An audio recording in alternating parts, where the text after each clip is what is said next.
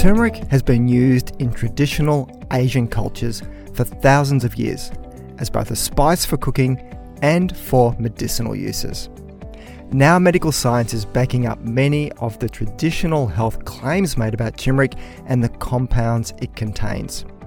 In this podcast, I investigate the turmeric story, outline why the focus seems to be on the bioactive compounds, such as curcumin, contained in it, what the research says about the many health conditions linked to it, and give you some guidance on the different supplemental forms available. Turmeric is a spice belonging to the same family as ginger that has been used in traditional cooking for thousands of years, but it is best known for its use in Indian curry dishes. The turmeric that we see on shelves is made from the ground roots of the plant. There is a lot of interest in the potential health benefits of turmeric, and for this, it is the primary bioactive substance in the spice, curcumin, that gets most of the attention.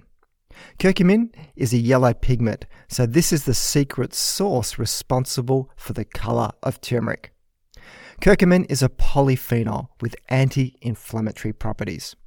But while curcumin is all you see and hear about, there are plenty of other compounds belonging to the wider family of curcuminoids that could be beneficial. So you can't always infer from observational studies of people who eat lots of turmeric, so those of an Indian heritage are key groups that are normally looked at by researchers, and any health benefits they may gain, and then say it is all from the curcumin in turmeric and then stuff capsules full of the stuff. Most over the counter supplements you'll find on the shelf have curcumin as their main ingredient, as it can be extracted from turmeric to give much higher potency doses than you would find in native turmeric. But curcumin is absorbed poorly, hence the myriad of different formulations that have been created to improve its bioavailability. A common coagent to help curcumin absorption is piperine, which is a bioactive compound found in black pepper. Then there are a whole bunch of proprietary formulations that combine the curcumin with lipids and other chemical agents, each touted by the manufacturer with fancy looking graphs for how much more bioavailable their formulation is compared to their competitors. It's a curcumin arms race. Some of the popular proprietary curcumin formulations you'll find in supplements go under the trademarks of BCM95, Curcuwin, Meravia, Longvida, and then there are a bunch of others as well. So let's get to the crux of today's podcast. Apart from the enjoyment of a delicious curry, are there any real health benefits from taking curcumin as a supplement? Now, this is one area where there is a lot of research but it is also one area that promoters get a bit carried away when proclaiming the miracle health benefits of it too. The truth lies somewhere in the middle. Curcumin tops the list for being a purported anti inflammatory agent. I've already done a whole podcast on the topic of inflammation, so to get up to speed on this topic, check out episode number 61. Many of the conditions looked at in clinical trials with curcumin or turmeric have chronic inflammation as their base. So let's look at joint arthritis first. There have been a bunch of randomized controlled trials published in this field, and a systematic review and meta analyses from 2016 could analyze most of them. And I'll link to this study in the show notes. And what they found was that there was some evidence for a benefit, but the quality and size of the clinical trials that informed the review were not of a high enough standard to make a firm conclusion. Okay, so what about a specific type of arthritis, that being osteoarthritis? Only in the last week, a systematic review and meta analyses has been published, which I'll link to in the show notes. 15 randomized controlled trials made the grade, and the overall finding was that curcumin can reduce joint pain and stiffness and improve function, potentially to a level to that seen with common non-steroidal anti-inflammatory drugs. The review advised that it is recommended to trial curcumin supplements for at least 12 weeks to ensure enough time to see a benefit. But the results are not always spectacular in every clinical trial and for every condition. So curcumin may not be some cure-all anti-inflammatory supplement for every disease under the sun. In fact, a recent review of clinical trials that use curcumin in people with a wide range of chronic inflammatory conditions could not find any change in blood markers of inflammation, those being C reactive protein or CRP, interleukin 1, interleukin 6, and TNF alpha. So the evidence for using curcumin lies in a few well described conditions so far. But even then, in some of those conditions, they do show a decrease in, in, inflammatory markers in the blood. But these are only proxy measures of if an agent is having an effect. Then there are clinical trials that looked at if turmeric or curcumin is effective in lowering blood lipids, such as LDL cholesterol, in people with multiple risk factors for cardiovascular disease such as having type 2 diabetes or metabolic syndrome. A review of seven clinical trials found a statistically significant improvement in LDL cholesterol and triglycerides in people taking turmeric or curcumin compared to the placebo group. And I'll link to this study in the show notes. Whether the changes in serum lipids translate into a long term, real world reduction in the risk of major cardiovascular events such as heart attack or stroke, is unknown at this stage, though. And then there is all of the research with curcumin in sport and exercise, where the use of the purported anti inflammatory action may help with exercise recovery. What does the evidence say? Well, for something completely different, I'm going to cite a systematic review. Surprising, I know. And this was published only in April of this year, which I'll link to in the show notes.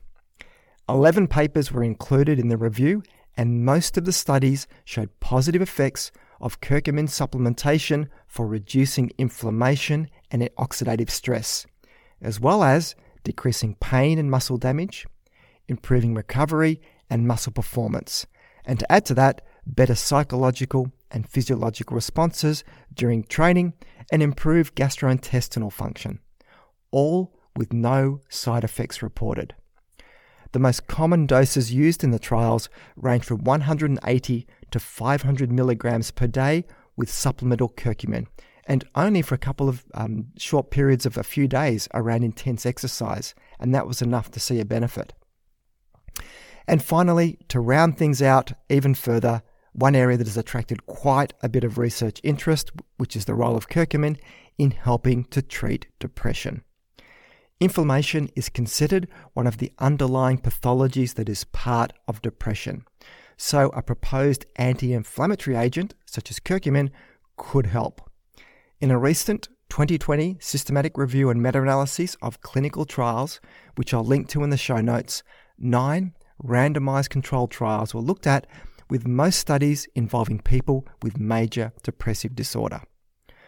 The results were quite surprising for the magnitude of benefit seen for curcumin supplements having a benefit on both depression and anxiety symptoms compared to people taking a placebo. And the benefit was seen across different study designs, regardless of study duration, the dosage of curcumin, or the type of depression. But a disclaimer here in that sample sizes across all studies combined was just over 500 people and the amount of curcumin used ranged from 150 milligrams to 1500 milligrams per day in a variety of different forms. And interestingly, though, any benefit of curcumin in depression may not all be related to a direct anti inflammatory effect, as curcumin has also been shown to raise levels of a brain chemical called BDNF, BDNF is a key molecule involved in brain neuroplastic changes related to learning and memory. And several lines of evidence suggest that BDNF is involved in depression, since the expression of BDNF is decreased in people with depression. Curcumin supplementation from 200 to 1800 milligrams per day for 8 to 12 weeks can elevate BDNF levels. And you know what else can raise BDNF levels? Exercise, which is also a key lifestyle habit that can help with some of the symptoms of depression.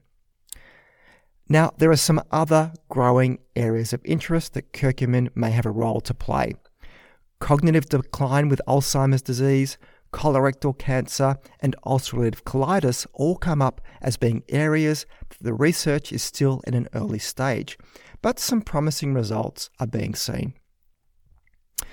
So let's wrap all this up. The list of potential benefits of supplemental curcumin seems to be quite broad. But this podcast is not advising you or anyone that you should be taking it for any old condition that ails you. But I've presented enough research here that would enable you to dig a bit deeper to see if it may be worth exploring trialing curcumin for a particular condition.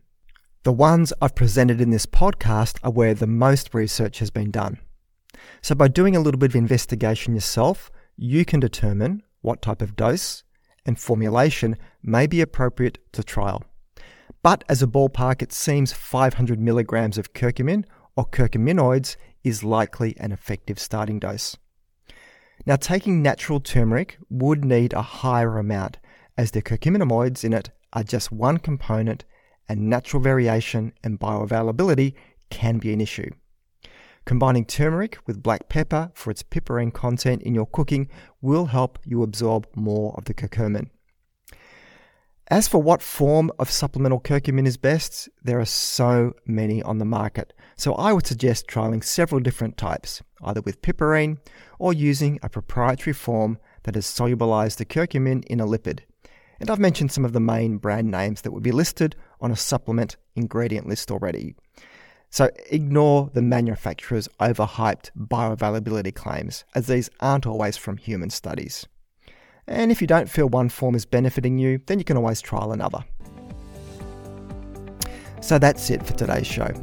You can find the show notes either in the app you're listening to this podcast on, if it supports it, or else head over to my webpage at thinkingnutrition.com.au and click on the podcast section to find this episode to read the show notes. If you find this podcast of value, then please consider sharing it with your friends and colleagues, or maybe even leave a review. This all helps increase the ranking and reach of the podcast, which means a big win credible, evidence based nutrition messages while helping to dilute out the crazy and making the world a slightly less confusing place. I'm Tim Crowe, and you've been listening to Thinking Nutrition.